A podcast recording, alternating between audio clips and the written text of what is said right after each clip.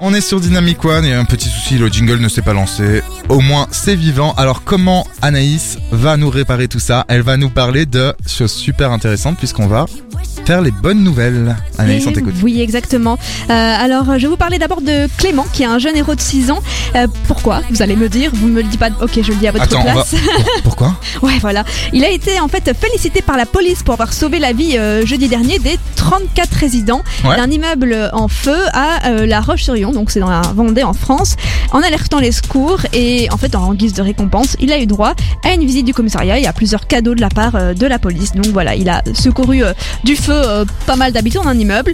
Ensuite, alors le 8 novembre, on en a déjà un peu parlé, les États-Unis vont rouvrir leurs frontières aussi. Bah, moi, je considère ça comme une bonne nouvelle parce qu'en fait, elles étaient fermées depuis mars 2020. On se rend pas compte, mais ça fait quand même depuis mars 2020, par rapport à la Covid. Oui, oui. Ah, ok. En tout cas, aux voyageurs de 33 pays, parmi lesquels du coup la France, la Belgique, de nombreux pays européens, l'Inde, le Brésil.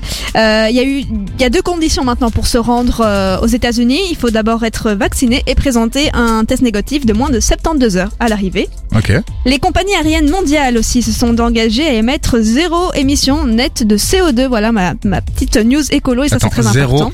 Émission nette de CO2 des gaz polluants d'ici 2050. Ouais, d'accord, mais déjà s'engager à faire zéro, c'est énorme. Donc oui, c'est une très bonne nouvelle s'ils la tiennent, évidemment. Pour parvenir à cet objectif, l'Association internationale du transport aérien souhaite utiliser les carburants renouvelables ou encore des aéronefs électriques.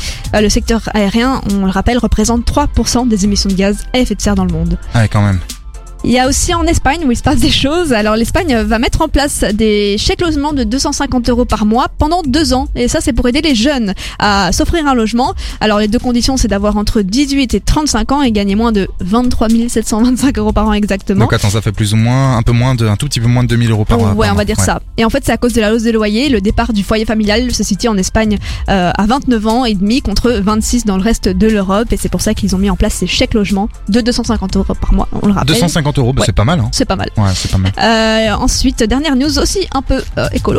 Les emballages plastiques pour les fruits et légumes seront interdits à partir du 1er janvier 2022. Ça, c'est en France.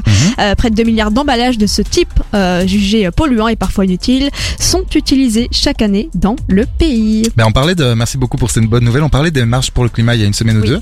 Là, tu nous sors 2 bonnes nouvelles sur l'écologie. Écologique, oui, parce que je me dis dans les bonnes nouvelles, c'est quand même des sujets concernants pour notre génération. Donc justement, je salue ça, c'est salutaire. Ça veut dire qu'il y a quand même des démarches qui sont en train des mesures, qui sont en train d'être prises. Et je trouve ça génial, en fait. Oui, finalement, et on sent qu'en fait, moi qui étais à la marche pour le climat, qui n'ai pu la couvrir, on se dit mais combien de marches en fait il va falloir pour qu'on écoute ces gens, tout le monde en fait, parce qu'on est tous concernés. Ah, on est tous concernés. C'est notre avenir et voilà, donc les choses se mettent en place. Alors maintenant, entre ce qui est dit et ce qui est fait, encore une fois, ça c'est à voir. On va voir.